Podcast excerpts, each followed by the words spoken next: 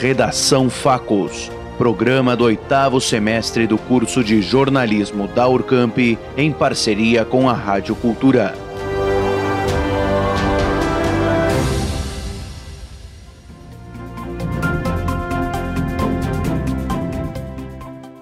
Estamos no mês de combate e prevenção do câncer de mama, o Outubro Rosa.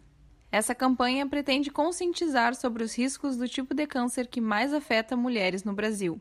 Conversamos com a enfermeira da Estratégia de Saúde da Família do Centro Social Urbano, Edna Campelo Ramos, para trazer mais informações sobre esse assunto. Edna, quais são os principais sinais e sintomas do câncer de mama? Então, alguns dos sinais, às vezes ocorre o aparecimento de um nódulo, né? Esse, esse nódulo ele é palpável, Ocorre também uma mudança na nossa pele, é, a pele fica mais enrugada, fica com aspecto de casca de laranja. Pode também ocorrer secreção no mamilo, não precisa palpar, às vezes sai sem apalpar, outras vezes se, se tu apertar ele também ocorre a secreção. Inchaço que não desaparece, a mama fica muito inchada, é, vermelha, a pele descamativa ao redor do mamilo também é um dos, dos sinais alteração do mamilo, às vezes o mamilo fica invertido. Quando a mulher deve começar a realizar os exames de rotina? Vai depender do, da situação dessa mulher, do histórico dessa mulher, se tem risco é, elevado de desenvolver um câncer de mama. Então, pode ser feito exames clínicos das mamas e mamografias anualmente mulheres com maior, maiores de 35 anos pertencentes a grupos populacionais com risco elevado né, de desenvolver o câncer de mama.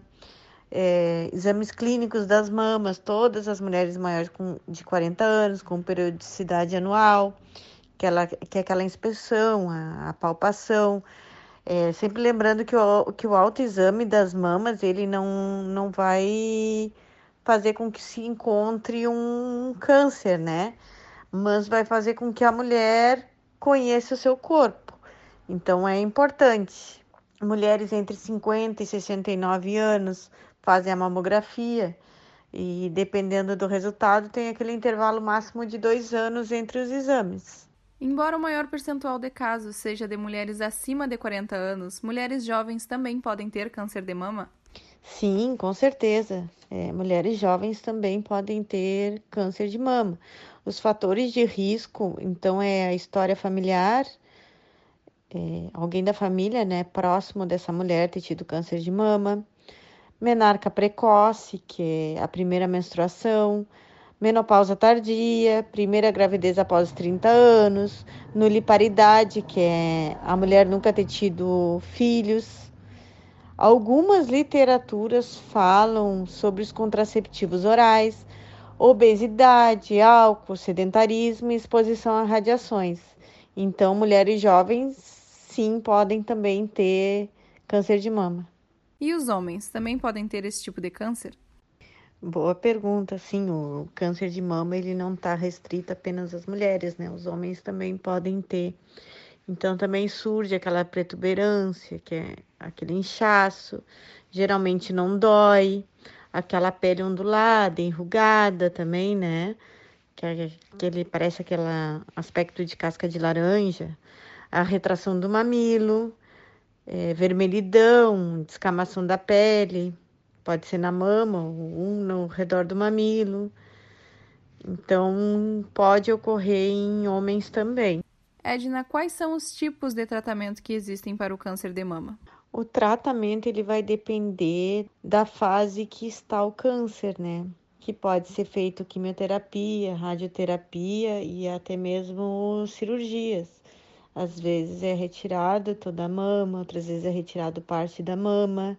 Só um médico especialista para para realmente dizer qual o tratamento adequado para essa paciente, né?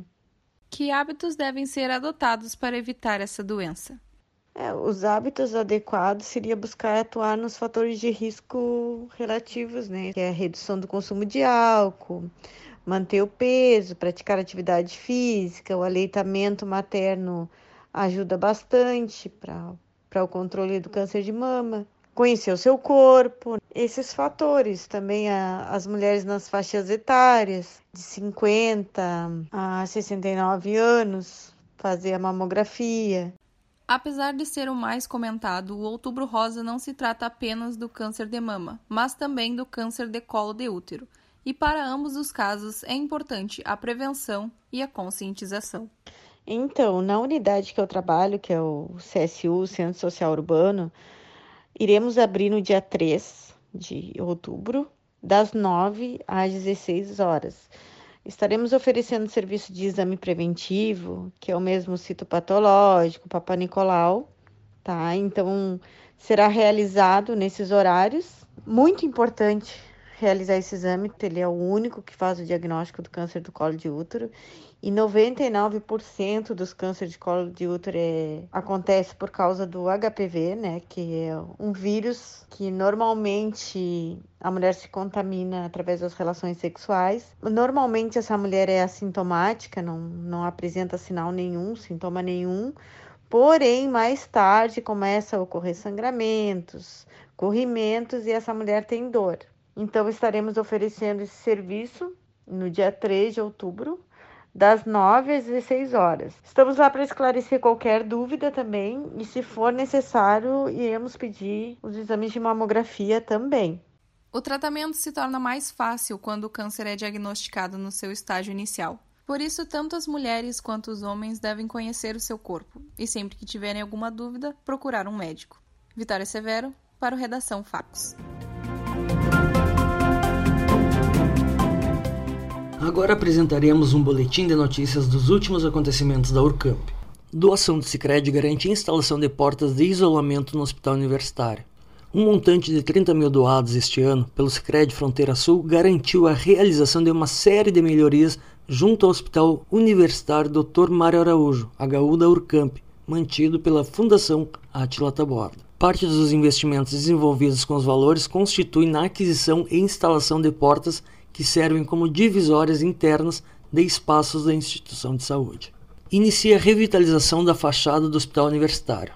Uma campanha iniciada em 2018 através de duas ações solidárias já pode ver seu resultado na fachada do Hospital Universitário da Urcamp.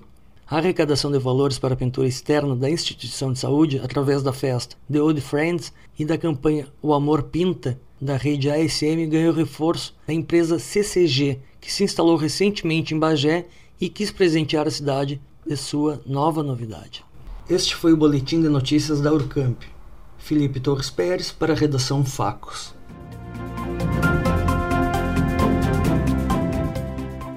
O isolamento social e as medidas restritivas para conter o alastramento da Covid-19 alteraram as nossas vidas. O setor econômico, sem dúvida, foi o mais afetado com tudo isso, e algumas atividades foram mais prejudicadas que as outras, visto que não podem ser desenvolvidas de forma remota, o famoso home office.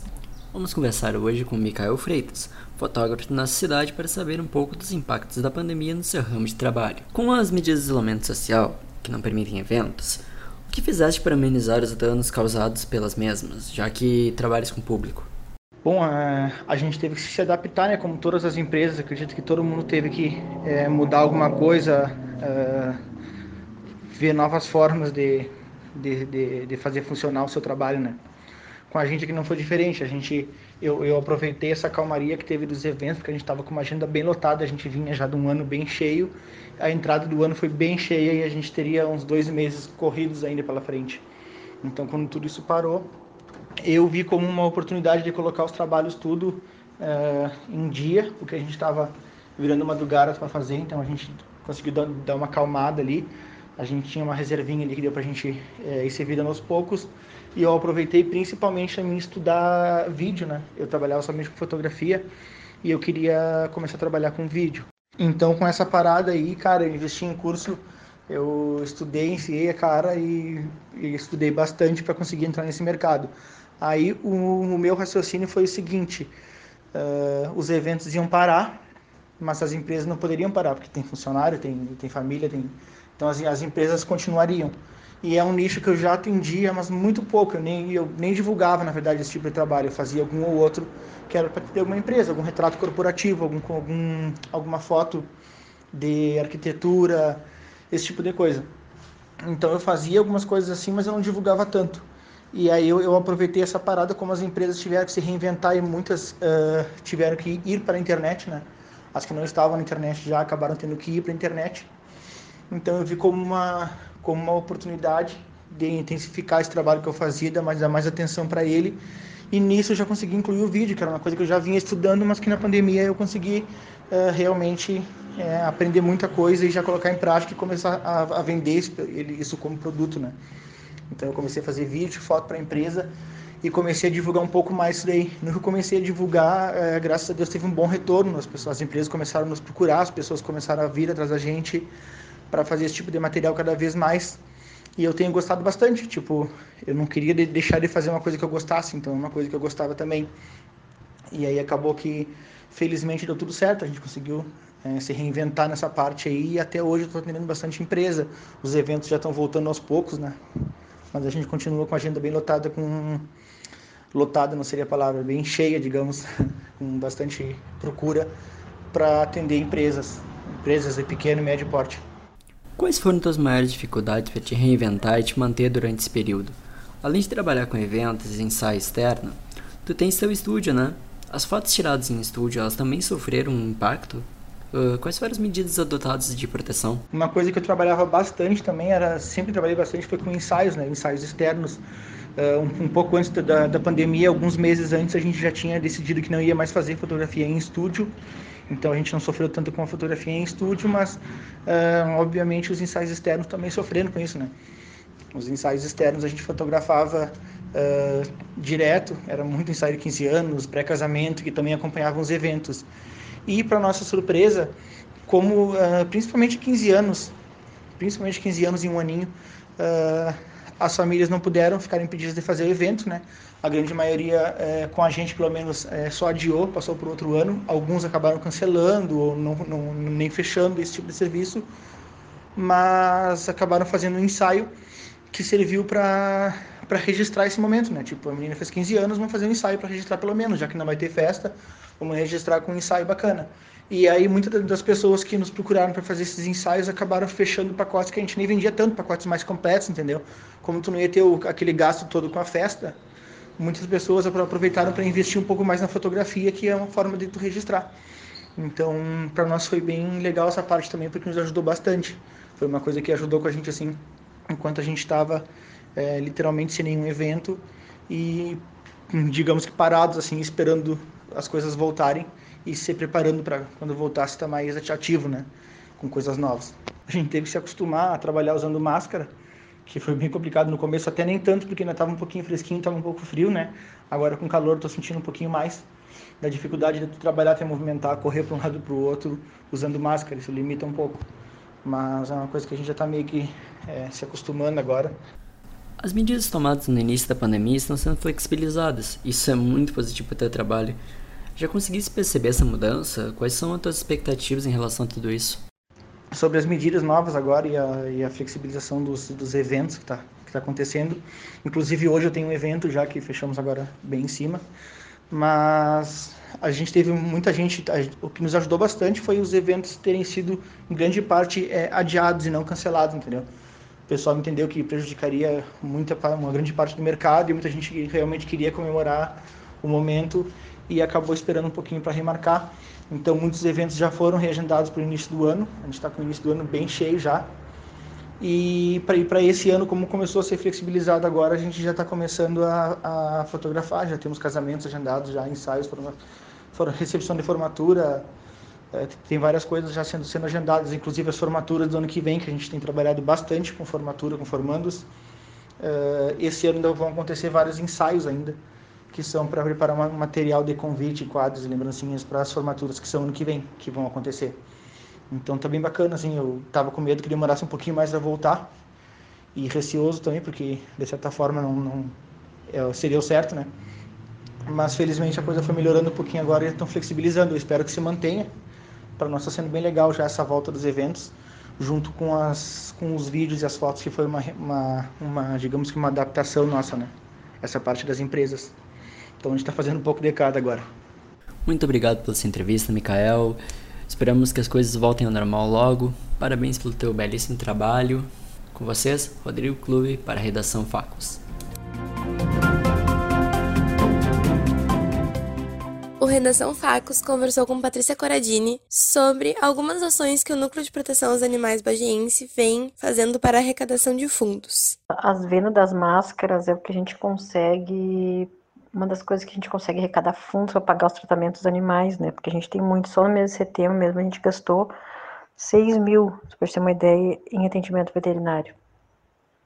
Oi, as máscaras estão à venda na Pet Animais, em frente ao Cebal, na Pet Quatro Patas, General Sampaio, na Stars, lojas, modas e acessórios, na Colonial, do bairro Laranjeiras, no Armarinho Malu, uh, e pode, pode ser por encomenda, pode ser o valor das máscaras bico de pato e a 3D tá R$ reais e as retinhas que elas tá 5. E além disso, Patrícia explica um pouco sobre a nova lei federal aprovada. Com relação a essa lei, é ótimo, né? Esse aumento de pena, porque agora sim, agora vai ter uma penalidade exemplar, vai ser um inquérito, a pessoa vai ser presa, não vai ter fiança. Então, agora as pessoas vão começar a se dar conta que não é brincadeira, entendeu?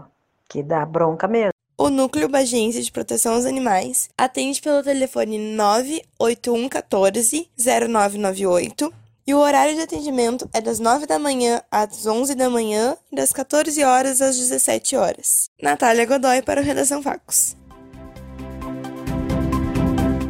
Acompanhe agora a meteorologia para os próximos dias. O fim de semana se iniciará chuvoso. No sábado, as temperaturas serão de mínima de 8 e máxima de 12 graus. Já no domingo, o dia será nublado e com pancadas de chuva pela tarde e à noite. As temperaturas ficarão entre mínima de 9 e máxima de 17 graus. A segunda será com sol, mas com algumas nuvens. A máxima não passará de 20 graus e a mínima de 10 graus. Eu sou Caterina Costa e essa foi a previsão do tempo para os próximos dias. Com edição de Marcelo Rodrigues, você ouviu Redação Facos.